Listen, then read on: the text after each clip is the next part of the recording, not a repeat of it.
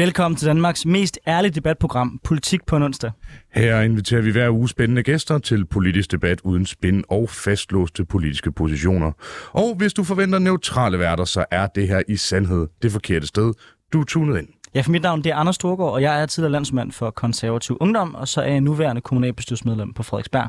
Og jeg er Simon Fendinger. Jeg er landsformand for Liberal Alliances Ungdom, og øh, tidligere har jeg jo sagt, at jeg er Danmarksmester i debat. Det vil være injurerende, så jeg skal finde på noget andet. Og jeg bor på Frederiksberg, hvor Anders han lige knapper op bestemmer. Den næste time, der kommer vi til at vende nogle af ugens vigtigste politiske historier med skarpe gæster. Og i dag er faktisk lidt en speciel dag, øh, fordi som I måske kan høre, så er det ikke Nicoline, øh, som er i øh, programmet, hvilket betyder, at det er ren blå time. Øh, det bliver, det bliver underholdende. Vi skal blandt andet snakke om øh, flygtningestrøm over Middelhavet, som vokser i disse måneder sammen med to skarpe gæster.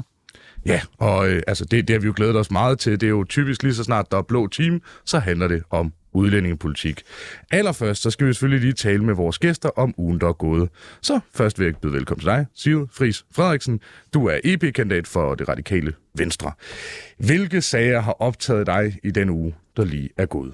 Jamen, der er selvfølgelig en ting, der har overskygget øh, alt, og det var da Wagnergruppen forsøgte at trænge til Moskva. Det er det, som jeg har øh, fulgt på, øh, på news og alle flader og sidder og, og scrollet, trykket opdater, opdater, opdater, øh, og følger jo nu efterdønningerne af, hvad det kommer til at betyde for øh, både regimet i Ruslands stabilitet og selvfølgelig ikke mindst for situationen i Ukraine. Ja, og, og til dem, der åbenbart måske skulle have sovet under en sten eller eller andet, der ikke har lagt mærke til, hvad der skete, så skete der jo det, at Wagner-gruppen, de påstod, at det russiske militær havde beskudt dem. Så overtog de en række baser herunder øh, den store by Rostov-on-Don øh, og begyndte at bevæge sig fremad mod Moskva øh, med det klare øh, ønske, i hvert fald at afsætte dele af den militære ledelse. Der kom en aftale, øh, som gjorde, at Wagners lederen Prigozhin, han nu er blevet sendt til Hviderusland. Øh, og der er sådan lidt usikkerhed om både hans sikkerhed, men også de folk, der var med i Wagner-gruppen. Hvad er din overordnede sådan fornemmelse for, hvad bevægelsen er? Altså, tror du, det ender i en russisk borgerkrig, det her? Fordi det virker vildt, vildt vilkårligt og øh, ja, som en farlig situation. Jeg tør slet ikke spå om, hvad det ender med, men jeg synes i hvert fald, det som det viser eller indikerer, er, at, øh, at Rusland står svækket tilbage og står ustabilt tilbage i forhold til, hvor nemt det var godsøjne nemt, de er jo også topprofessionelle, men for Wagner-gruppen, og, og trænge dybt, dybt øh, ind i Rusland, og hvordan det russiske folk mange steder tog imod dem med huden og hæppen. Det er især det, som jeg synes er bemærkelsesværdigt i forhold til, hvor stabilt øh, sidder Putin egentlig i, i sædet.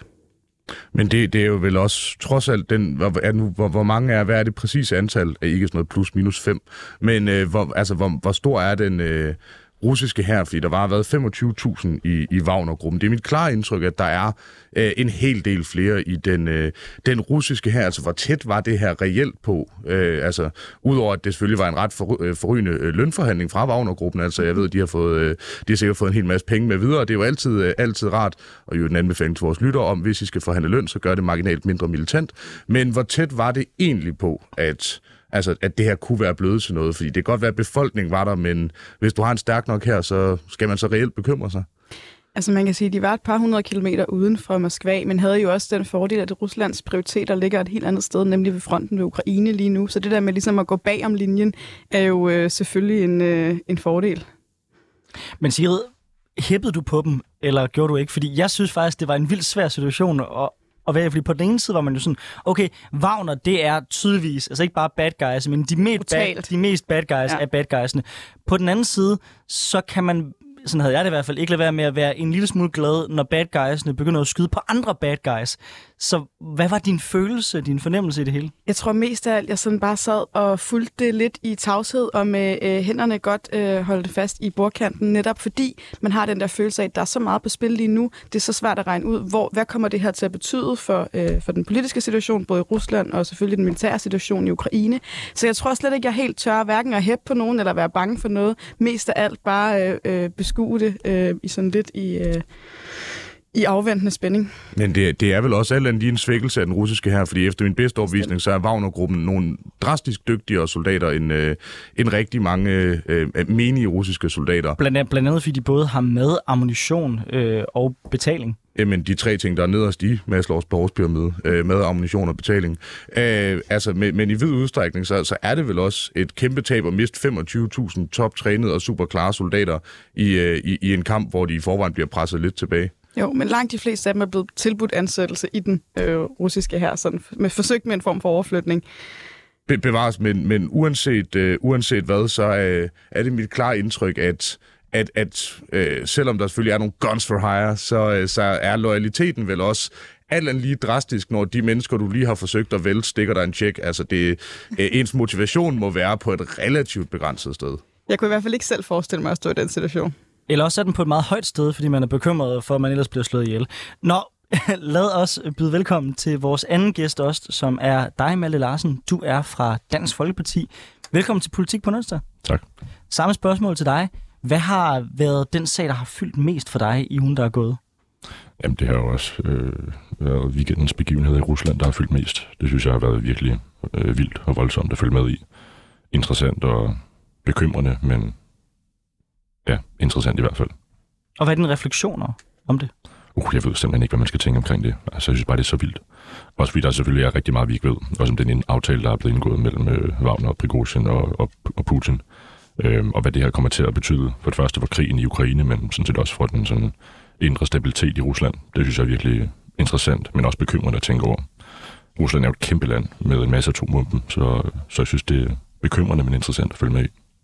Øh, en dog lidt munter nyhed, hvad jeg har kunne læse mig frem til, er, at øh, både deres missiler og deres øh, atomvåben er i en mildestalt relativt ringe forfatning, sådan er det ofte med kopivarer, øh, at øh, for, for rigtig mange af dems vedkommende, så er øh, den øh, distance, eller hvad vi skal kalde det, deres rækkevidde, er det ord, jeg leder efter, øh, relativt begrænset, hvis du sammenligner med eksempelvis amerikanske øh, langdistancevåben, og det er jo det skal jeg da være helt ærlig at sige, det er altid dem, jeg holder med i mere eller mindre alt. Men mindre britterne også er der, eller med mindre er på et ferieresort, så er amerikanere de værste mennesker i hele verden, men de har atomvåben, så herfra skal der lyde en venlig opfordring til altid at holde med amerikanerne. Altså, jeg, jeg ved ikke, om vi skal snakke om det her som en fodboldkamp, Simon. det er vigtigt at understrege, at øh, jeg, øh, jeg forsøger altid at tegne øh, fløjene meget, meget, meget, meget skarpt op. Jeg kan også afsløre, at i næste time skal vi snakke om øh, yderfløjer, inderfløjer, SVM-regeringer og alt muligt andet sjovt, så det er jo altid godt ligesom allerede nu at få stillet det op som en kamp mellem øh, det gode og det onde og øh, yderfløj, inderfløj osv. Altså fodbold er nemmere at forholde sig til en, øh, en krig, og øvrigt også et øh, langt mere mundret emne, øh, hvis man nu endelig skal være sådan lidt positivt anlagt. Men på et mere seriøst plan, hvad skal vi forholde os til, hvis vi kommer til at se et russisk kollaps? Fordi noget af det, jeg godt kan se konjunkturen af, det er, når statsmagten ikke længere har kontrol over magten i landet, når der ikke længere er et voldsmonopol for staten, når du begynder at have jo ikke kun Wagner, men også Gazprom, der lige har fået deres egen milits, og en masse andre øh, rigmænd, der begynder øh, at samle deres egen hære, så plejer det ligesom at være første skridt til, at øh, en central magt den bryder sammen. Så hvis vi kommer til at se en situation, hvor resultatet af, det her, af den her krig, hvilket jeg håber, er, at Rusland taber i Ukraine, er der så ikke et risiko for et russisk kollaps? Og hvis der kommer et russisk kollaps, hvor skal vi så i Europa placeres? Hvad synes du, Malte? Det er der da muligvis. Øh, hvor vi skal placeres i Europa, det synes jeg er svært at, øh, at sige noget om. Jeg tror heller ikke, jeg har de faglige forudsætninger for at give noget kvalificeret bud på det. Men øh, det kommer selvfølgelig, selvfølgelig også an på, hvordan det kollapser ser ud, og hvem der ser ud til at få øh, magten i Rusland. Om det bliver mere vestligt orienteret, eller om det bliver mere sådan ja, øh, orienteret mod eksempelvis Kina og andre stormagter, som vi betragter som vores fjender. Øh, men det er virkelig svært at spå om på det tidspunkt. Men, men meget af det her afhænger vel også øh, af altså, hvad, den aftale, der er blevet indgået, fordi man kan sige, i et scenarie, hvor øh, det viser sig, at, at russerne har nedkæmpet, øh, nedkæmpet. Der er blevet lavet en aftale øh, med, med, med Wagner-gruppen, som er til, til Ruslands fordel, så at sige, altså, hvor, hvor man kan sige, at russerne relativt hurtigt og relativt effektivt har, har nedkæmpet enhver form for modstand, så, så gør det vel alt andet lige, at der vil være øh, færre forsøg på, på oprør, så er det vel øh, altså mere end noget andet faktisk et styrketegn, i hvert fald på, på kort sigt. Hvorimod at hvis altså, nogle af de her guns fry, nogle af de her øh, øh, mindre militser tænker, okay, vi har virkelig noget, vi kan få, få ud af det her, jamen så er det vel sådan set bare et incitament til, øh, til det helt store stormløb, er i hvert fald mit takeaway. Problemet er, som du tidligere selv sagde, vi ved bare ikke nok om det. Jeg er heller ikke, øh, vil jeg gerne øh, sige til referat, ikke militæranalytiker og, og bliver det nok heller ikke inden for en nærmere fremtid. Altså, siger du, øh, er, er du enig i den øh, ekstremt, ekstremt begavede analyse, eller, øh, eller er der noget, jeg ikke har, øh, har faktureret med i det her? Jeg er i hvert fald enig med jer begge to så langt, at vores øh, placering både i Europa og i Danmark, og den måde, vi skal forholde os til et eventuelt russisk kollaps, jo i høj grad skal afspejle, hvad er det for en situation indrigspolitisk, man vil have i Rusland? Hvad er det for nogen, som alle siger, sympatier, der ligger? Øh, hvor er det, de selv orienterer sig hen af, når man som folk øh, måske skal finde sig selv igen oven på, et, øh, oven på en form for politisk kollaps, som, som kunne være konsekvensen af det her? Ja, man kunne måske også tilføje dertil, at øh, på sigt ser det ud til, at Kina nok bliver øh, Danmark og vestens øh, sådan største geopolitiske modstanderfjende. Og derfor kunne der nok godt være et scenario, hvis vi antager, at Rusland kollapser fuldstændig, at det kunne være en sådan militær strategisk interesse at have et eller andet sådan fællesskabssamarbejde i det omfang, men det, at det vil være hensigtsmæssigt i, den, i det sådan interne eller sådan geopolitiske magtspil mellem Vesten og, og Kina. Malle Larsen, øh, Sidfris Frederiksen, velkommen til Politik på onsdag. Lad os gå over til dagens debat.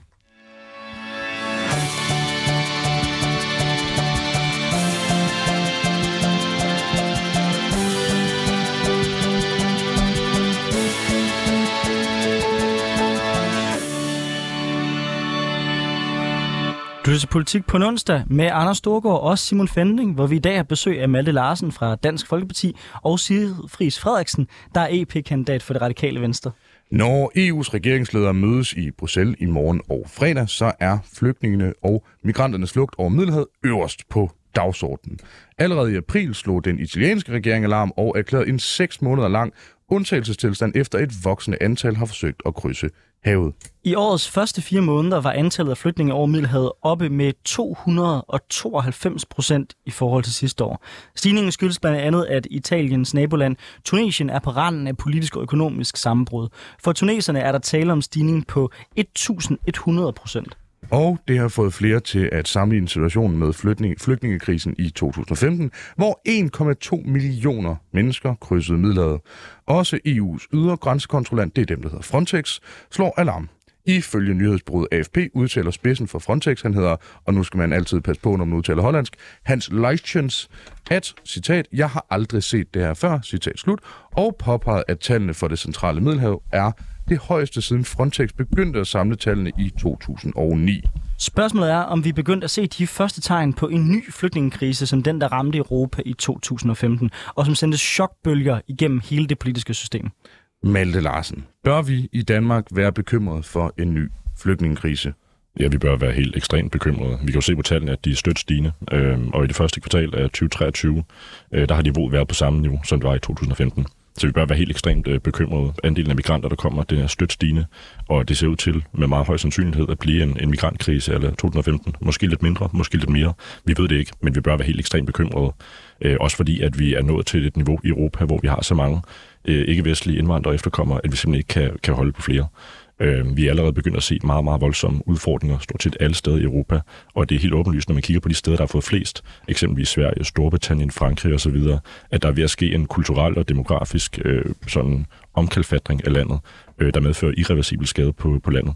Så vi bør være helt ekstremt bekymrede og træffe de nødvendige foranstaltninger for at sikre, at, øh, at det ikke bliver som 2015, at vi holder migranterne ude, og at vi sikrer og på, også på sigt får skabt en mere bæredygtig, human og hensigtsmæssig øh, migrantpolitik, der både sørger for, at vi ikke i Europa lider enormt skade, men som også tager højde for de humanitære øh, omkostninger og konsekvenser, der er for migranterne, og sørger for, at vi kan hjælpe flere ned i nærområderne, flere børn, flere ældre, flere kvinder, øh, end de ressourcestærke migranter, som kommer til Europa. Og hvordan flygtningepolitik skal være, kommer vi til at snakke meget mere om. Men først vil jeg lige stille samme spørgsmål til dig, Side. Ser du også konjunkturerne af en ny flygtningekrise her?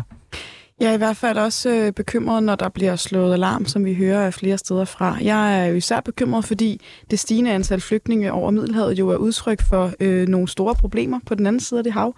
Altså, man flygter jo ikke for sjov, så hver gang vi hører om flere mennesker på flugt, så bør vores øjne straks rettes mod de steder på kloden, hvor der er krig eller konflikt, tørke, sult eller andre øh, omstændigheder, der, der gør, at man føler, at det rigtige valg er at forlade øh, det, man kender, og kaste sig ud i en, lad os bare være ærlige, usikker skæbne øh, ud over Middelhavet, som du ikke ved, om du overlever, og hvor øh, sandsynligheden for øh, at, øh, at få et, et liv på den anden side alligevel vejer tung nok til, at du, at du tager chancen. Det synes jeg er ret tankevækkende, at så mange mennesker vælger at kaste sig selv i den skæbne. Øh, det synes jeg altid bør give anledning til bekymring. Så der er, øh, virker det til en, øh, en relativt stor enighed om, at øh, vi er øh, potentielt i hvert fald på vej mod en ny flygtningekrise. Øh, Malte, du var, du var en lille smule inde på det før. Hvorfor er det her et så stort problem. Ikke nødvendigvis for de mennesker, der flygter. Jeg tænker, det ligger helt implicit, at, at øh, det er et, et stort problem for dem og har nogle ekstreme humanitære konsekvenser. Hvorfor er det et problem for Europa? Det er det, fordi at indvandringen har massive konsekvenser. Altså både økonomisk koster det virkelig, virkelig meget. Øh, derudover så har det meget, meget store sociale og kulturelle og kriminalitetsmæssige omkostninger. Det medfører en meget, meget ny og voldsom kriminalitet. Rigtig mange flere voldtægter, øh, overfald, øh, voldsdom osv. Jeg læste her et morgen, at jeg tror, det er i Sverige omkring op mod 60 procent af, af voldtægter begås af ikke-vestlige indvandrere og efterkommere. Altså 60 procent af alle voldtægter begås omkring 10 procent af befolkningen. Mange af de her mennesker, der kommer til, der er selvfølgelig rigtig mange, der klarer sig godt og som er ordentlige mennesker osv., men der er også rigtig, rigtig mange af dem, som er afstumpede mennesker, som ligger meget, meget fjern for os øh, i forhold til deres værdier og deres, øh, deres handlemåde og adfærd osv. Så, videre. så det har nogle meget massive konsekvenser for Europa i form af parallelsamfund, vold, kriminalitet, utryghed, økonomiske omkostninger, områder, som egentlig har været europæiske velfungerende områder, som bliver øh, som langsomt bliver omdannet til nogle muslimske parallelsamfund. Så det har meget, meget kendte problemer for, for Europa og indvandringen på, på stort set alle parametre. Hvordan kan du på forhånd, uden vi ved, hvad det er for nogle mennesker, der kommer og sige, at de er afstumpet? Altså, hvad, hvad jeg siger ikke, at alle er afstumpet, men erfaringsmæssigt er der meget, meget stor andel af dem, som begår grov kriminalitet. Eksempelvis somalier, de begår omkring syv gange så mange voldsforbrydelser som danskere. Mm. Syv gange så mange voldsforbrydelser. Så der er en meget, meget høj andel af dem, der begår voldsom kriminalitet, øh, overfald, voldtægt osv. Der er selvfølgelig også en del af dem, som er ordentlige og gode mennesker, men der er en meget, meget stor andel af dem, er forholdsmæssigt, der er afstumpet og som begår grov kriminalitet. Nu er der jo her forholdsmæssigt øh, tale om rigtig mange tunesier, så hvordan kan du på baggrund af, at det er tunesier, der kommer og siger, der kommer, kommer vi til at have et stort problem med? Det er jo alt andet På baggrund af det statistik, vi har tilgængeligt. Og derudover så er det jo, altså det, en del af dem, det er tunesere. Mange af dem, det er jo også folk fra andre afrikanske lande, der så rejser op igennem Europa, og så rejser fra Tunesien over Middelhavet. Jeg ville simpelthen synes, det var så skrækkeligt at sidde og lytte til det her program, hvis jeg sad med en baggrund og følte, at jeg blev skudt alt muligt i skoene af en debattør herinde, alene på baggrund af, hvor jeg kom fra.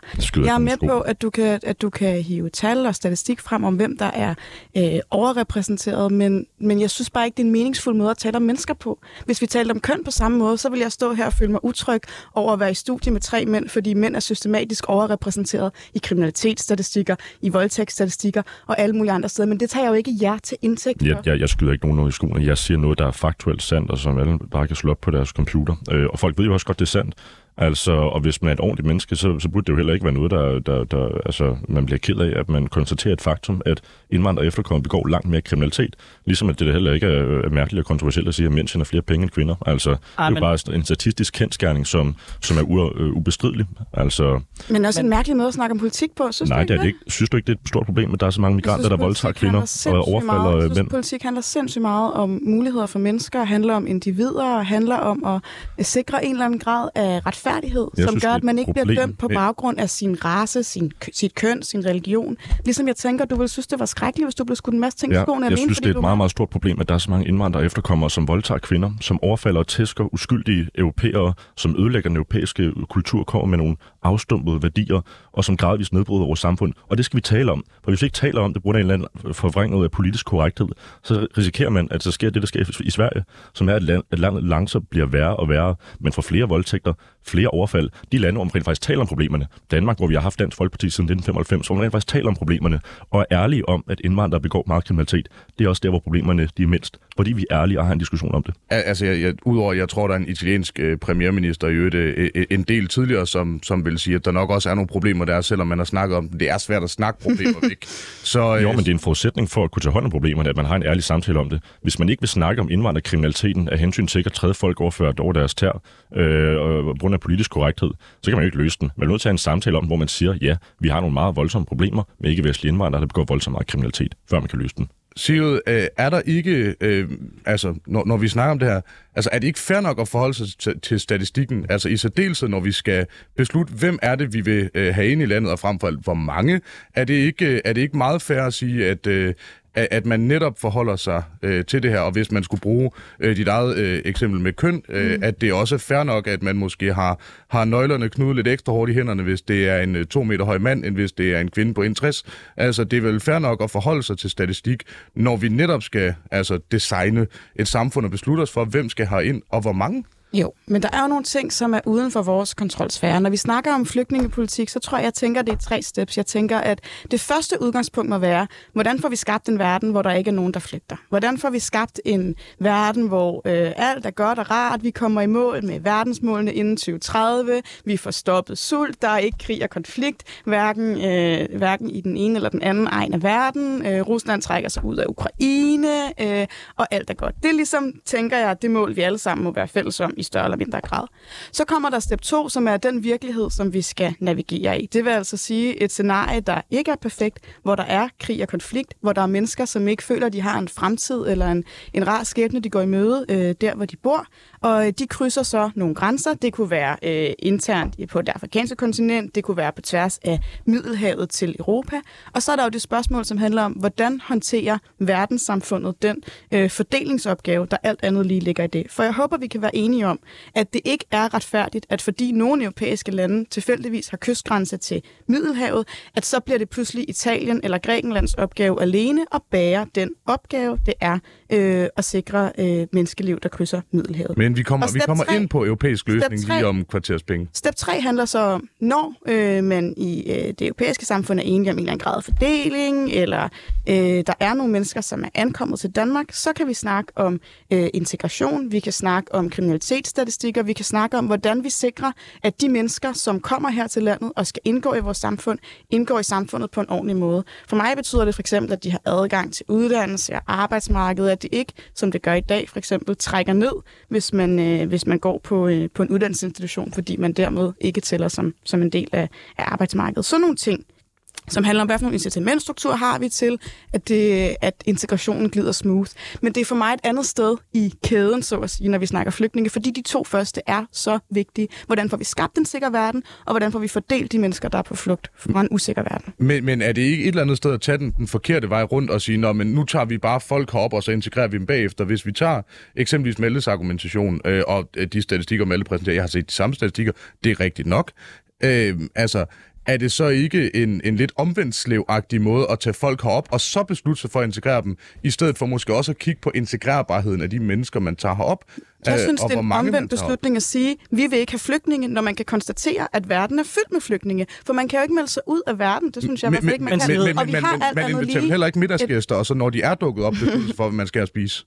Nej, men man, men man må bare sige, at verdenssituationen lige nu er, og det læser jeg selv op, der er flere folk end, øh, på flugt, end der har været siden øh, 2015, den store øh, krise, vi alle sammen talte om, og hvor Merkel sagde, vi har schaffen das, og der gik flygtninge på de danske motorveje, nogen spyttede efter dem, øh, det var voldsomme øh, scener og billeder, øh, og når vi skal forholde os til det politisk, så må vi bare sige, jeg mener stadigvæk, at vi har et ansvar.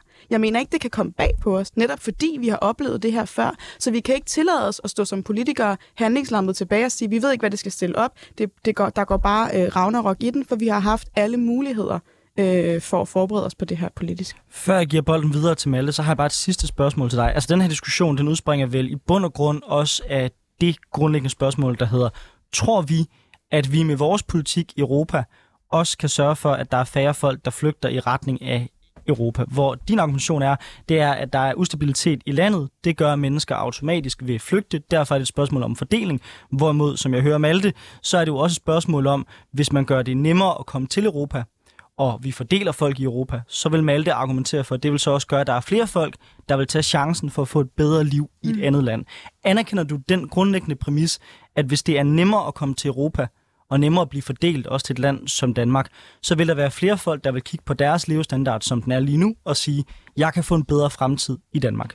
Ja, men der er jo stor forskel på, om man forlader sit hjemland for at få en bedre fremtid, eller om man forlader sit hjemland, fordi man er for eksempel forfulgt eller i overhængende fare for at øh, miste livet. Og jeg synes, det er vigtigt at holde fast i øh, sondringen mellem, om du flygter fra for eksempel krig og konflikt, øh, eller om du ønsker, som du siger, en, en bedre fremtid. Og det er for mig at se to forskellige systemer, og det er også to forskellige politiske ja, svar. Men for den første gruppe, for dem, som virkelig har, har noget på spil, livet på spil, så mener jeg stadigvæk, at grundpræmissen er den samme, som den var i 2015, nemlig alle individer på den her klode er født fri og lige. Der er ikke nogen, der vælger, hvor på kloden de bliver født, så hvis dit liv er i fare, så har resten af samfundet en opgave i at beskytte det.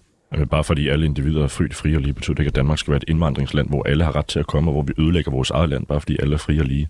Altså prøv at vi står med massive udfordringer i forvejen med integrationen overalt i Europa. Der er ikke et eneste europæisk land, som har formået i nogen meningsfuld grad at integrere muslimske indvandrere. Der er indvandrere, der kommer fra andre lande, primært asiatiske lande og andre kristne lande, hvor kulturen er væsentligt mere kompatibel med os. Og det er sådan set fint at tage, tage imod folk fra de lande. Men folk, der kommer fra de muslimske lande, hovedsageligt, de er et helt andet sted, øh, menneskeligt og værdimæssigt, øh, og de har i vidt omfang været integrationsresistente, og der er ikke noget, der tyder på, at det vil blive bedre fremadrettet. Malte, Jeg synes, det er Malte, vildt, der- det der med der- at der- der- der- der- der er på deres religion. Altså, jeg synes virkelig, det Jeg kategoriserer ikke, jeg laver en meningsfuld, øh, hvad kan man sige, øh, jeg skal beskrive et faktum. Altså folk, der kommer fra muslimske lande, de er markant overrepræsenteret i samtlige dårlige Det- statistikker. det er, Det det vi er, godt, og det skal vi det er, ikke skjule. Altså. Det er et faktum, at der er en overrepræsentation af nogle grupper øh, inden for øh, kriminalitetsstatistikken. Det er korrekt. Men det er vel også korrekt, at der samtidig er en rigtig stor del af de folk, der kommer hertil, som er afgørende for det danske arbejdsmarked, altså som passer vores plejehjem, som passer vores ældre osv. Så er det ikke en sandhed en modifikation, når du siger, at det ikke lykkes os overhovedet at lave integration? Fordi det er det vel for en del af de mennesker, som bidrager til vores samfund i dag. Ja, altså mange, der kommer fra vestlige lande og asiatiske lande osv., som jeg også sagde. Øh, folk Og men, kommer med men, værdier. men hvis du kigger eksempelvis på hjemmeplejen, så er det jo ikke primært, hvis så, du- så, er det ikke, så er det ikke primært Ja, men hvis vestlige du lande. kigger på beskæftigelse eksempelvis, så er der voldsomt meget arbejdsløshed blandt ikke-vestlige Ja, men der er også rigtig Der er mange af dem, meget, der er i arbejde. Men, men, Ja, der er mange, der er i men- arbejde. men Der er også mange, der ikke begår ikke- kriminalitet. Men altså, det faktum, at der er mange somalier, der, der ikke begår kriminalitet, øh, det, det er jo ikke, hvad kan man sige, i, i modsætning til det faktum, at de så også begår øh, omkring syv gange så mange voldsforbrydelser som danskere. Altså, man kan godt have mange individer, som klarer sig godt, samtidig med, at der øh, med en gruppe betragtet overordnet set er nogle meget voldsomme problemer. Og der er det nok med forskel alle, på, om man vil øh, lave politikken lande. for de fleste eller for de få. Jeg synes bare, det Jeg er synes, så det er mega urimeligt. Jeg synes, for det er et så urimeligt over for der flertallet. er... Du skal lige lade øh, Sigrid altså, tale ud, Malte. Jeg synes bare, det er så urimeligt over for flertallet af fuldstændig almindelige, velintegrerede øh, mennesker med ikke-vestlig baggrund, og skulle, at det skal ligge dem til last, hvad deres landsfælder fra et land, de, de alle Det sammen ligger har forladt. last på nogen det måde. gør det der med den måde, som du vil indrette politikken efter. De få, der gør det aller værst, det går ud over alle dem, der lever helt Nej, almindelige det gør liv. det ikke. De får lov til at leve deres helt almindelige liv, og samtidig så skaber vi også et samfund, hvor vi ikke bliver oversvømmet med ikke-vestlige indvandrere og efterkommere, som ødelægger samfundet og begår massiv kriminalitet. Det er ikke, øh, det er ikke nogen konsekvenser for øh, indvandrere og efterkommere, der klarer sig godt i Danmark, at vi fører en strammere udlændingepolitik, og vi sørger for, at der også er Danmark om 100 år. Det er tværtimod godt, fordi så har de også et Danmark, hvor- hvor deres børn kan, kan vokse op i Altså, tryghed og med gode muligheder. Øh, og hvor det ikke degenererer til svenske tilstande med, med bomber, der flyver gennem luften, skulle jeg til at sige, og massiv øh, voldtægter hele tiden. Jeg synes, Men- men, det er så men- vildt men at tale om et Danmark Sigrid- med en strammere udlændingepolitik, og at det ikke vil gå ud over helt almindelige, velintegrerede, ikke-vestlige indvandrere. Selvfølgelig Når vil det ikke det. virkeligheden i dag er, Hvis de klarer sig er godt, hvis de 12-talsstudenter, arbejder og ikke der begår bliver kriminalitet, udvist. så er det ikke noget Vi problem. har en udlændingepolitik, der er så stram, at den er fuldstændig tåbelig. Der er 12-talsstudenter, der bliver udvist. Der er, som andre siger, folk, der har almindelige jobs i hjemmeplejen, som ikke kan få lov til at varetage det arbejde alene på baggrund af det land, Men jeg er meget enig jeg så udlændingepolitikken er tåbelig på visse områder, og det er da tåbeligt, at man udviser folk, der klarer sig godt, som tager en, øh, en uddannelse og arbejder osv., samtidig med, at man ikke vil udvise groft kriminelle udlændinge, der begår voldtægter og voldsom kriminalitet. Så det synes jeg, at vi skal have, have rettet op i, øh, og, og fjerne tislerne, så at sige, og ført en, øh, en mere hensigtsmæssig udlændingepolitik. Hvis vi, hvis vi nu lige øh, øh, holder, holder os nu en fuldstændig... Altså et eller andet sted, Sigrid, øh, det er vel også fair nok at, at have en, en balance, der hedder eksempelvis, hvis der er en overrepræsentation, hvis det er øh, hver tiende, der, er, der, der begår en eller anden form for kriminalitet inden for se, straffeloven. Det er vel fair nok at sige, at man har en eller anden skæringsgrænse for, hvornår det er fornuftigt, hvis det var hver femte, hvis det var hver anden.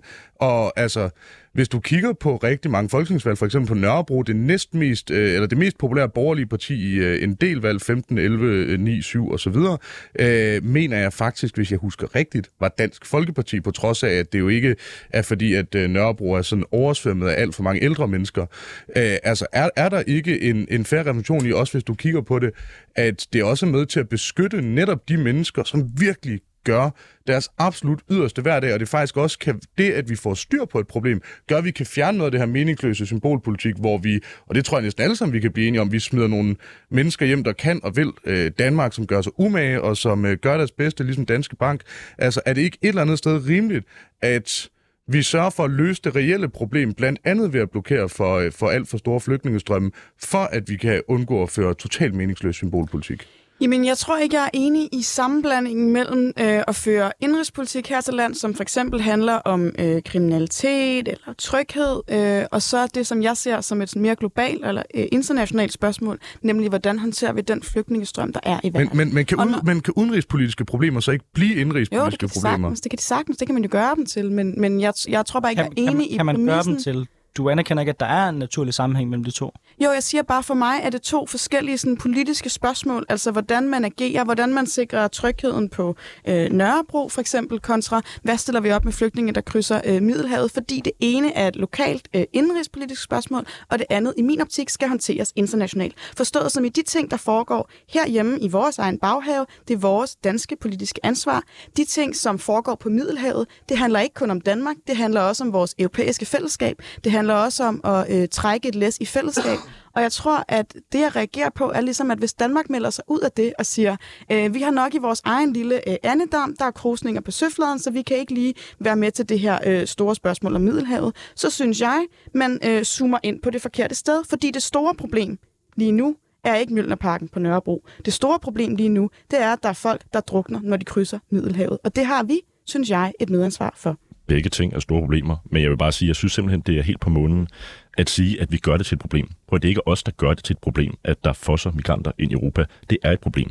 Det er et problem, Så vi gør det til et de- indrigspolitisk de eller fosser et udenrigspolitisk Det er jo begge ting, fordi når migranterne de kommer til Europa, så bliver det et problem per automatik. Når migranterne i 2015 fossede ind i Europa, og man ser migranter, der orkestrerede massevoldtægter i Køge nytårsaften 15-16, hvor over 1000 kvinder blev voldtaget af et orkestreret massevoldtægt af migranter, så er det et problem. Det er ikke os, der gør det til et problem. Det er et problem, og det har vi et ansvar for at tage hånd om. Jeg, jeg tror, du siger orkestreret massevoldtægter. Hvordan mener du, det er orkestreret?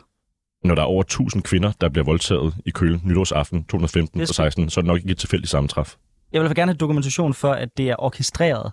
Prøv at Fordi- kigge på det. fordi- Tror, du, du, du tror simpelthen, det er en ren tilfældighed, at der var så mange. orkestreret antager, at der er en masse mennesker, der er gået sammen og har aftalt godt, nu laver vi et fælles angreb på kvinderne den aften. Tror du, det var en tilfældighed, at der var så mange, der var over 1000 kvinder, der blev voldtaget af migranter den aften? Tror du, det var en ren tilfældighed, at de bare lige sådan helt tilfældigt gik ud og voldtog kvinder på samme, øh, samme aften, eller hvad? Så du tror, at der er måske potentielt set flere hundrede mennesker, der har aftalt godt, nu voldtager vi en masse mennesker i aften. Jeg siger ikke, hvordan de har aftalt det, men det er jo ikke nogen tilfældighed, at der er over 1000 kvinder, Nej, der blev, nej, der blev voldtaget det i er- Kølen samme aften. Det er nok ikke nogen Vi tilfældighed, bliver at de lige præcis vi alle simpelthen sammen nødt til øh, at... besluttede sig for at gå ud og, og Malte, voldtage samme. Malte, Malte, fakta og begrundelse fungerer sådan, at det er ikke mig, der skal bevise, at der ikke er en Jeg er konspiration. udmærket godt Det er- klar det over, er- hvordan det er dig- det er dig, der skal Men der er også noget, der bevise, hedder sund dig- fornuft, Anders. Og når der er en så tydelig sag, Malte, det er dig, der det er skal... for enhver Malte, jeg vil skrue ned, for du afbryder mig hele tiden. Det er dig, der skal bevise, at der er en sammenhæng. Og medmindre du har dokumentation for det, så synes jeg, så skal vi lade den ligge der, og så lader vi være med at kalde det orkestreret massevoldtægter i det her program. Man kan godt pege på, at der har været voldtægter, det er fint. Du kan også godt bringe din argumentation, men jeg synes, det er en meget voldsom anklage at komme med at sige, at det er orkestreret, fordi det forudsætter, at det har været en plan. Yes, tak en Anders. Øh, Jeg kan godt selv øh, finde ud af at vælge mine egne ord. Og når man kan se i Kølen, at der var over 1000 kvinder, der blev voldtaget en aften af migranter nytårsaften i Kølen. Over 1000 kvinder. Så er det nok ikke nogen tilfældighed, at der var over 1000 kvinder, der blev voldtaget den samme nat i Kølen af migranter. Øh, Så ja, det var orkestreret, det ser tydeligvis sådan ud. Og det er at bruge sin sund fornuft. Nogle gange så kan man godt kigge på et fænomen og konstatere noget, uden at have dokumentation for det, som sådan i og med, at der skulle være en aftale på papir. Det hedder at bruge sin sund fornuft. Ja, øh, jeg, jeg vil ikke gå ind i den sådan rent semantiske del af, af, af den diskussion, øh, men vil måske spore den et andet Jeg sted, kan, fordi... jeg, kan høre, jeg kan høre sige, at det rigtige tal, det er, at der var 90 kvinder, der blev udsat for overgreb i Køln, og ikke 1000. Jeg tror, der er Det- meget stor øh, uenighed om de tal. Men øh, og igen, det er jo Det er et spørgsmål om, det det er meget sjovt, at man gør til spørgsmål TV2, der om bare, bare, inden vi går over på den, og sådan, hvis det er fakta, så ikke, der er fakta og sådan noget. Øh, jeg, hvis vi nu lige sporer den et andet sted hen, for jeg tror ikke, I, I bliver enige, og jeg tror ikke, vi kommer den øh, sandhed og diskussion så frygtelig meget nærmere. Malte, nu, øh, nu ser man på, at øh, vi eksempelvis, som der bliver sagt tidligere, mangler arbejdskraft. Øh, vi ser også, at udviklingen for rigtig mange af dem her går den rigtige vej. De er måske ikke øh, endnu på, på niveau med, øh, med, med, med altså, øh, folk, der er født i Danmark. Men, men tingene går i udgangspunktet den, den rigtige vej og kan løse nogle af de problemer, vi står med. Anerkender du, at hvis vi kan løse det her problem på en ordentlig måde, at det faktisk kan være til, til Danmarks fordel at få øh, større flygtningestrømme? Ja, så hvis vi lige pludselig får sådan en magisk superintegration, hvor alle, der hedder øh, Ali og Mohammed, de får et arbejde, så er det da skønt. Men det er jo bare ikke sådan, virkeligheden hænger sammen. Og så kan det godt være, at de går en smule øh, marginal i den rigtige retning. Det skyldes jo også øh, andre sådan samfundsøkonomiske forhold. Men ja, altså hvis man kunne finde en eller anden magisk måde at få integreret ikke-vestlige indvandrere efterkommer på, så kunne det være herligt. Men det har man bare ikke fundet nogen, mulighed, nogen løsning på øh, gennem de sidste 40 år. Det har man ikke i Danmark, og der har man sådan set heller ikke i nogen andre øh, europæiske lande. Der er visse grupper, der kommer fra, fra lande, der er mere øh, kompatible med Danmark, rent værdimæssigt og kulturelt, som der er ikke nogen problemer med. Men muslimsk indvandring, det kan vi ikke integrere, det har vi ikke formået. Det er jo bare ikke rigtigt, at der ikke er, er sket noget. Der er, som Simon også siger, ikke bare ting går i den rigtige retning. Der er områder, hvor ikke-vestlige unge mennesker overhaler øh, den danske ungdom. Det kan fx være, når man kigger på, hvordan øh, ikke-vestlige piger øh, klarer folkeskolens afgangsprøve. Der er, de, øh, der er de faktisk overhalet nu, når man, når man bruger det som en indikator. Så det handler jo også meget om at, øh, om at ture og, øh, og tro på, at de øh, politiske greb, som vi laver, de faktisk har en effekt. Når vi prioriter- opprioriterer øh, danskundervisningen som tidlig indsats i tosproget hjem, så kan man se en effekt øh, på folkeskolens afgangsprøve. Øh, når vi siger, at der skal være øh, ekstra pædagoger på måske særligt belastede vuggestuer og børnehaver, så kan vi se, at det har en positiv effekt, når de samme børn kommer op i, øh, i folkeskolen. Så jeg synes, jeg synes, du tegner et meget sort og meget, meget dystert billede. Jeg er helt med på, at der er ting, der kan aflæses i kriminalitetsstatistikkerne, men der er også en anden fortælling, en fortælling, som du helt misser sig, øh, hvis du for eksempel ser bort fra, hvor, hvor godt det går på uddannelsesområdet. Men, men hvis vi kigger på det, nu er jeg bare inde på, på Danmarks statistik her, øh, at beskæftigelsesfrekvensen for øh, folk med dansk oprindelse er næsten tre gange så høj som folk fra Syrien, når det kommer øh, til mænd, og øh, sådan plus minus øh, 7-8 gange så høj for, øh, for kvinder. Mm. Æh, hvis, du, øh, hvis du kigger på, selvfølgelig en ting er, hvor folk kommer fra, hvis du kigger på kriminalitet, så er øh, i hvert fald i øh, sådan noget som øh, den aldersgruppe, der hedder 20-24 år, er det næsten 6% af efterkommere fra ikke-vestlige lande, der begår kriminalitet. Til sammenligning så er det under 1% af danskere i, i samme gruppe. Og det er altså et tal, der er faldet. Det her, vi snakker mm. om, hvor ligger det lige nu. Mm. Anerkender du ikke, jo, at det er et det kolossalt problem. problem. Jo, det er et kæmpe problem. Hvis der kommer flere hertil, alt andet lige, altså øh, helt almindelig procentregning, hvis der kommer flere til med en højere kriminalitetsfrekvens, mm. end, end de mennesker, der bor her i forvejen, hvis der kommer flere 6%'erne, færre 1%'erne, er du så ikke også enig i, at alt andet lige, så vil kriminaliteten stige, og dermed også, at trygheden vil falde i Danmark? Altså, når jeg stejler her, så er det ikke, fordi jeg er uenig i, at de tal og den overrepræsentation i kriminalitetsstatistikkerne er et problem. Et problem for Danmark og et problem for de lokalsamfund, hvor der måske skabes øh, utryghed på den her baggrund. Når jeg ikke laver den direkte kobling til de mennesker, der krydser Middelhavet lige nu, så er det, fordi jeg føler, så bliver der sådan en form for arvesynd, hvor det enkelte menneske, der krydser Middelhavet lige nu, skal betale bøden for noget, som nogle helt andre har lavet på et helt andet tidspunkt. Folk, de måske hverken deler nationalitet eller kendskab eller andet til.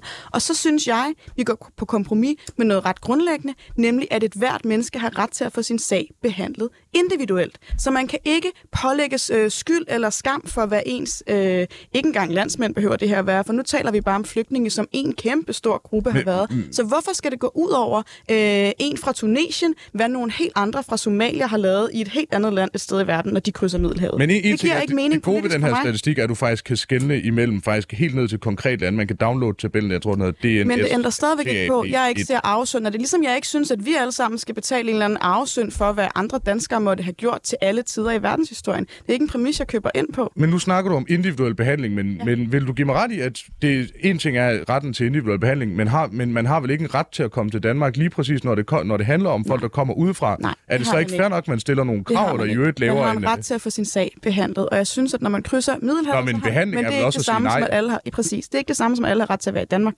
Der er, der er en vigtig sondring i det, og det er derfor, jeg siger, at den store politiske opgave, den ligger jo i Europa i at sikre både nogle færre rammer for, hvordan behandler vi sager, øh, hvor og hvornår får man behandlet sine sager. Bliver de for eksempel behandlet, øh, inden man krydser øh, Middelhavet, som nogen har talt om at, øh, at starte asylprocessen allerede øh, på det afrikanske kontinent. Øh, når man får sin sag behandlet, øh, skal det så fortsat være sådan, at det land, du får din sag behandlet i, er der, hvor du søger asyl. For det skaber jo den her rimelig vilde skævvridning, hvor når folk ankommer kommer til kysten på øh, øh, øh, i Grækenland eller i Italien, øh, så bliver det alt andet lige en meget, meget stor opgave for Grækenland og Italien, øh, mens det ser lidt anderledes ud heroppe på de, på de nordlige øh, øh egne af kontinentet. Malte, øh, bortset fra dig i det tilfælde, vi talte om tidligere, ikke var 1000 kvinder, der blev voldtaget. Øh, der var 90, der blev udsat ja, øh, for blandt andet tyveri eller overgreb øh, ifølge TV2. Så mit spørgsmål til dig, det er... over 1200 kvinder, der angiveligt blev, øh, blev udsat for seksuelt overgreb. Min kilde er TV2. Øh, hvor med alting er, øh, Side, Side siger, de folk, der kommer hertil nu, de tunesere, der måske er på vej over Middelhavet, de har ikke et kollektivt ansvar for det, som de andre har gjort tidligere.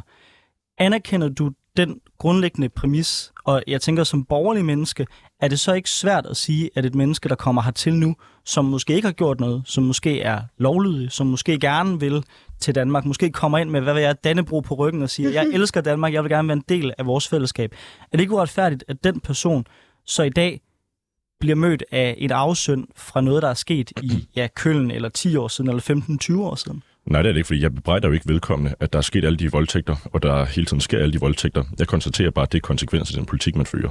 Hvis man åbner grænserne øh, for en, en ukontrolleret indvandring, og man får rigtig mange øh, migranter øh, til Danmark, eller hvilket som helst andet europæisk land, så er det konsekvensen, at det vil medføre en voldsom stigning i kriminalitet, og det vil medføre store kulturelle og sociale omkostninger og konsekvenser. Det vil lede til flere parallelsamfund, større øh, udfordringer med det, øh, og det er konsekvensen af den politik, man fører. Det betyder jo ikke, at alle, der kommer til dårlige mennesker, det siger vi heller ikke. Vi siger bare, at det det, der er konsekvensen af den politik, man fører. Og derfor bør man føre en politik, der i højere grad tager, tager højde for de konsekvenser, det påfører et, et, et, et europæisk land, at man får indvandrere. Og så vil jeg bare gerne lige anføre nu, vi havde en meget stor diskussion om tal, og hvor der var meget stor forskel. Det tyske politi, Bundeskriminalamt, de siger, at der var 1200 mennesker, der blev sexually assaulted. Det vil sige, at det ikke er nødvendigvis en voldtægt, det er en seksuel krænkelse, øh, som man så kan tolke i hvilken retning det vil. Jeg har ikke læst alle 1200 akter, primært fordi jeg først lige undersøgt det nu. Men tilsvarende kan man se, at i Køln var det omkring 650, hvoraf det er 22 af dem, der er dokumenteret som voldtægter. Det er bare, så vi har fuldstændig øh, styr på, at, øh, der, at begge tal kan sådan set godt... Øh, e, e, begge tal kan ikke være rigtige, men øh, man kan godt have øh, tal samme sted fra, og så fokusere på, på to forskellige ting. Det er bare for, som det bløde, venlige menneske er, lige at komme og lege Pernilles univers og sørge for, at alle faktisk godt kan have ret, selvom I også begge to sagtens kan tage fejl. Fedt. Det var bare det. Så lad os snakke mere substans. Øhm, og, øh, og for substansen, den er jo, at der er nogle meget, meget voldsomme konsekvenser for det. Øh, og hvis man åbner grænserne igen for øh, en massiv indvandring, altså mere end en million migranter, så vil det formentlig medføre lignende konsekvenser. Det betyder, at der er flere europæiske kvinder, der vil blive voldtaget. Der er flere europæiske unge drenge, der vil blive overfaldet og gennemtæsket, som man ser rundt omkring. Der er flere boligområder, som vil degenerere til muslimske parallelsamfund. Det er konsekvensen af den politik, som radikal venstre foreslår, og det skal man være bevidst om. Jamen, det er jo ikke overraskende øh, rimelig øh, uenig i, Malte, men jeg øh, får også bare lyst til ligesom at sige, jeg ved ikke, hvad øh, alternativet er til, at folk krydser Middelhavet lige nu med din logik. Jeg må bare konstatere for det første, at du har meget, meget travlt med at male nogle dystre billeder op, og det kan godt være, at de for dig bare er øh, nogle politiske statements, du taler om substans, men for nogle mennesker, så er det jo faktisk deres virkelighed. Så er det dem, der føler sig skudt en hel masse i skoene. Det er måske unge mennesker, som er kommet her til Danmark og er fuldstændig øh, almindelige borgere, ligesom du og jeg, som tænker, øh, hvad, hvad er mine drømme for, for livet og for fremtiden? Øh, kun øh, politik, hvad, hvad er det egentlig for en størrelse? Men så hører de den måde, som øh, de bliver sat i bås på lige nu, og jeg, jeg, jamen, jeg synes fandme, det, jeg synes fandme, det går ondt. Okay. Øhm, og det er ikke engang mig, det går ud over. Men for at vende tilbage til substansen, så må jeg bare sige, jeg tror ikke på, at vi i Danmark kan forskanse os herinde og lade som om, at resten af verden ikke finder, finder sted. Jeg oplever faktisk det helt modsatte. Da øh, Putin gik ind i Ukraine, så man, hvordan tusinder af danske familier åbnede deres hjem af egen fri vilje. Øh, det var ikke politikerne, der var de allerførste til at reagere. Det var NGO'erne som Røde Kors og øh, Dansk Flygtningehjælp osv., som fik orkestreret, øh, at rigtig, rigtig mange danske familier åbnede deres hjem for øh, ukrainere, som var øh, på, øh, på flugt, øh, som havde måttet forlade det trygge hjem, som de kender, øh, og søgt mod andre egne. Øh, vi så, hvordan selv lande som øh, øh, Polen måtte, øh, måtte alligevel øh, bløde op, da krigen først stod øh, lige på den anden side af, af EU's grænser. Jeg tror på, at vi kan meget mere, end hvad du egentlig øh, forventer af det danske folk. Jeg tror også, at vi som danskere er markant mindre indvandringsskeptiske, øh, end man måske er i, øh, i lige præcis øh, din boble, Malte. Øh, for jeg synes egentlig, at Ukrainekrisen var øh, på mange måder en trykprøve af det europæiske fællesskab, og den synes jeg, vi bestod, både som Europa og især som dansk folk. Ja, og grunden til, at det lykkedes, øh, og grunden til, at vi har taget imod ukrainerne med så åbne arme, det er også, fordi vi er bevidste om, at øh, det ukrainske folk, det er nogen, som, øh, som vi øh, kan få til at passe i den danske, øh, det danske fællesskab, fordi de kommer fra et land med, øh, med værdier og normer og holdninger, som er langt mere kompatible. Øh, de har i vidt omfang et arbejde. Øh, de, øh, de begår ikke øh, kriminalitet i samme omfang. De er ikke ude at lave ballade øh, på gaderne. Og så må jeg bare sige, at jeg synes, det er enormt forstemmende, at du i stedet for at indrømme konsekvenserne ved indvandringen, siger, at jeg maler et billede op. Hvor det er jo ikke mig, der maler et billede op ved at konstatere, at øh, somalier de begår omkring syv gange så mange voldsforbrydelser som, Danmark, øh, som, som danskere. Det er en statistisk kendskærning, øh, og det skal man forholde sig til, når man fører en politik. Man skal jo vide, hvad konsekvensen af den politik, man, øh, man fører, den vil være. Og nu har jeg allerede trukket det her segment 10 minutter ud, så jeg tænker, at vi skal videre til at snakke europæiske løsninger også.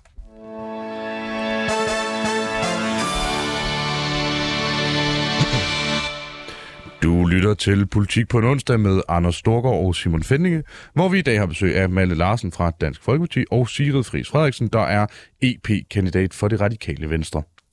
Når der, kommer, når der kommer flere flygtninge over Middelhavet, så mister flere også livet i forsøget på at nå til de europæiske kyster. I perioden 14 til 21, der druknede 22.388 migranter ifølge Udlændinge- og Integrationsministeriet på ruten over Middelhavet. De høje dødstal har af flere omgange fået flere lande, særligt i Sydeuropa, til at opfordre til en europæisk løsning og en fordeling af flygtninge, samt en sikker rute, migranterne kan udnytte uden at krydse Middelhavet. Der er der også stor forskel på, hvor mange flygtninge de europæiske lande har modtaget i de sidste år. I 2022 der blev der registreret 4.591 nye asylansøgere i Danmark, hvor halvdelen var ukrainer. Det placerer Danmark på en 19. plads i EU ud af 27 lande.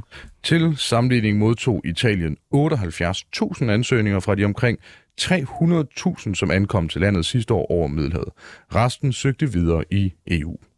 Sidefris øh, Frederiksen, øh, jeg tænker, at de radikale venstre mener, at Danmark skal tage imod flere flygtninge, så det tænker jeg er et ret sådan, åbenlyst svar på det. Men mit spørgsmål er, hvor mange mener du og det radikale venstre, at det er rimeligt, at Danmark burde tage i den situation, vi står i?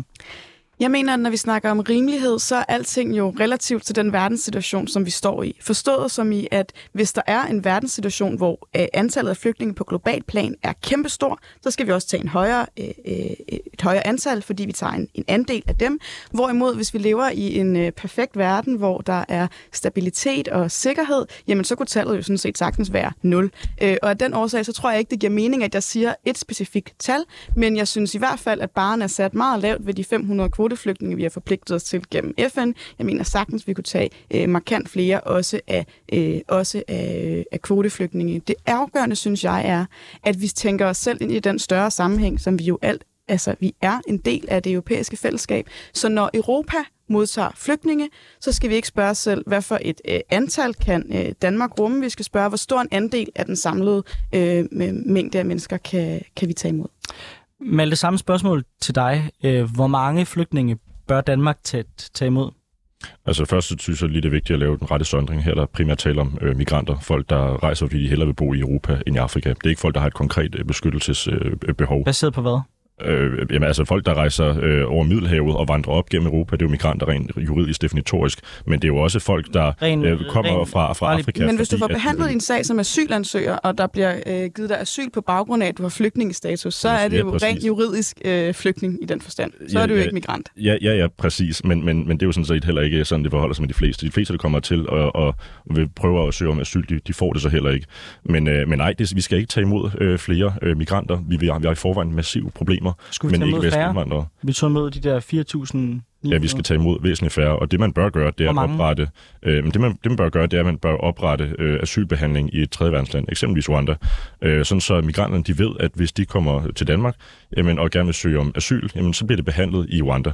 Øh, og hvis de, øh, hvis de så får asyl, så er det i Rwanda. Fordi det, det handler om, det er jo at få ødelagt den incitamentstruktur, som betyder, at så mange millioner migranter sætter livet på spil gennem menneskesmugling for at komme til Europa i håb om et bedre liv. Det vi skal gøre, det er, at vi skal ødelægge den incitamentstruktur og sørge for, at vi hjælper de mennesker, der har et konkret beskyttelses beskyttelsesbehov, men at man samtidig får nedbrudt den struktur, som betyder, at migranter gennem menneskesmugling forsøger at komme til Europa i håb om et bedre liv. Det synes jeg er interessant, fordi en af de emner, man skal diskutere på det her topmøde øh, i, i morgen og i overmorgen, det er, hvorvidt EU i langt højere grad skal understøtte Tunesien for at sikre, mm. at Tunesien ikke braser sammen. Mm. Altså grundlæggende betale Tunesien for at sikre, at der er stabilitet, så folk ikke øh, siver over til Europa. Øhm, hvordan har du det med det? Fordi det er vel også lidt et dilemma, tænker jeg, ud fra jeres økonomiske politik, hvis Danmark skal til at bruge flere penge på at understøtte gennem for eksempel vores udviklingsbistand, øh, at der er lande, der ikke kollapser. Er I tilhængere af, at der skal tilføres flere penge til et land som Tunesien? Hvis man kan bruge penge på at begrænse indvandring, så er det penge øh, godt brugt, lad mig sige det på den måde. Øh, så det, det, det afhænger af, hvorvidt det vil være hensigtsmæssigt, og man rent faktisk kan få begrænset migrationen. Altså vi har i forvejen en massiv migration, øh, så hvis det bliver endnu værre, så det er det godt nok en katastrofe. Men, øh, men jeg vil sige helt overordnet, så håber jeg da, at øh, de europæiske lande øh, bliver fornuftige nok til at, og, hvad kan man sige, det går op for dem, at man ikke kan fortsætte den migration, vi har haft de sidste 40 år, at den er uholdbar, at den medfører alvorlige problemer, og vi er nødt til at gentænke hele systemet, øh, så man får nedbrudt den struktur, som betyder, at så mange millioner afrikanere migrerer til Europa i håb om et bedre liv. Men, men jeg skal lige forstå øh, noget, du også sagde, sagde tidligere. Altså, du snakker om at have et, øh, det er et modtagelsescenter, formoder jeg, i Rwanda, altså hvor de kommer hen og, og bliver der. Ja, præcis. Ja, øh, altså øh, hvis du for eksempel tager folk fra Syrien, så er Rwanda faktisk længere væk end, end Danmark, og jeg ved ikke, om du har prøvet den på Google Maps, men øh, de lande, man skal igennem, er nogle lande, som jeg i hvert fald personligt, som den bangebuks, jeg ikke skulle nyde noget af at komme igennem. Det kan godt være, at Middelhavet er farligt, men øh, steder med sådan galopperende borgerkrig og bevæbnede militser er heller ikke super sjove steder at skulle passere. Altså, er det ikke Det er heller ikke, fordi jeg foreslår, at de skal gå på fod hele vejen til, til Rwanda. Altså, det man foreslår, det er mere konkret, at de migranter, som så kommer op gennem Europa til den danske grænse, at de får at vide, at hvis de, vil, hvis de forsøger at påberåbe sig asyl, hvis de gerne vil have asylbehandling, så bliver de flået til Rwanda, eller andet land. Det behøver sådan, det kan være Rwanda. Nu er det bare det land, der blev indgået en aftale med. Rent nysgerrig, øhm, det lyder super dyrt. Okay, så du vil først have dem Det er over... da langt dyrere at have dem i Danmark. Det koster så... omkring 300.000 om året bare for hver enkelt øh, asylmodtager. Men jeg skal bare forstå, så du vil først have dem over Middelhavet, hvilket i sig selv... Nej, det vil jeg ikke. Nå, det vil du men ikke. hvis de nu kommer til den danske grænse, så skal asylbehandling foregå i Rwanda. Det vil oh, sige, men man... det, det er vel over Middelhavet, man for det meste kommer til den danske grænse, korrekt? Ja, så, ja, og det, det er jo det, det handler om. Det handler om, om, om at øh, fjerne incitamentet til overhovedet at tage, ud på den farlige rejse.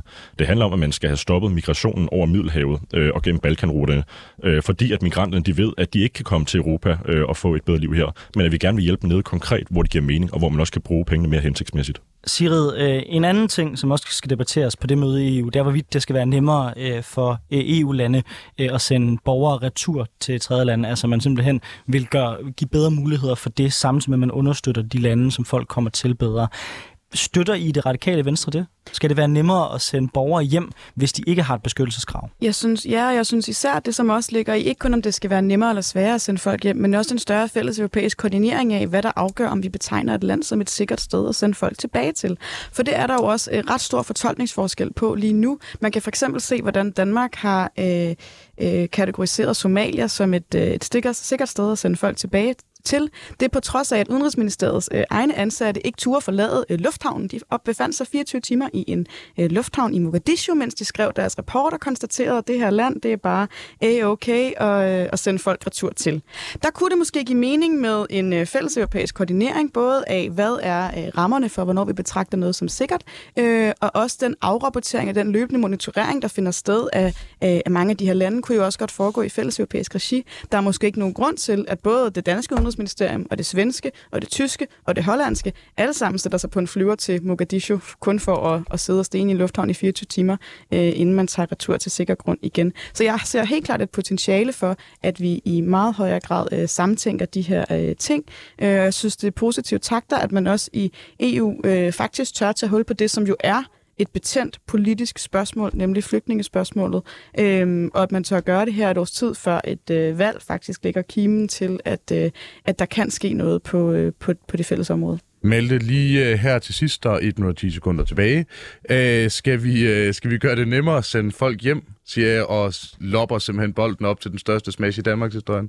ja, det skal da helt bestemt. Altså, der er nogen, vi sender hjem, som man ikke burde sende hjem. Folk, der er i arbejde, og som rent faktisk er ret velintegreret. Men der er rigtig mange, vi burde sende hjem. Altså folk, der begår grov kriminalitet, men som ikke øh, kan blive sendt hjem, fordi at man vælger at underlægge sig nogle, øh, nogle, øh, nogle meget aktivistiske menneskerettighedsdommer, som bruger en 70 år gammel kon- konvention, misbruger den til at træffe politiske beslutninger, der, der binder os på hænder og fødder i udvisningsspørgsmålet. Så kriminelle udlændinge, de skal helt bestemt uh, sendes hjem. Og Malte Larsen og Sidfris Frederiksen, tusind tak for at I var med i Politik på onsdag.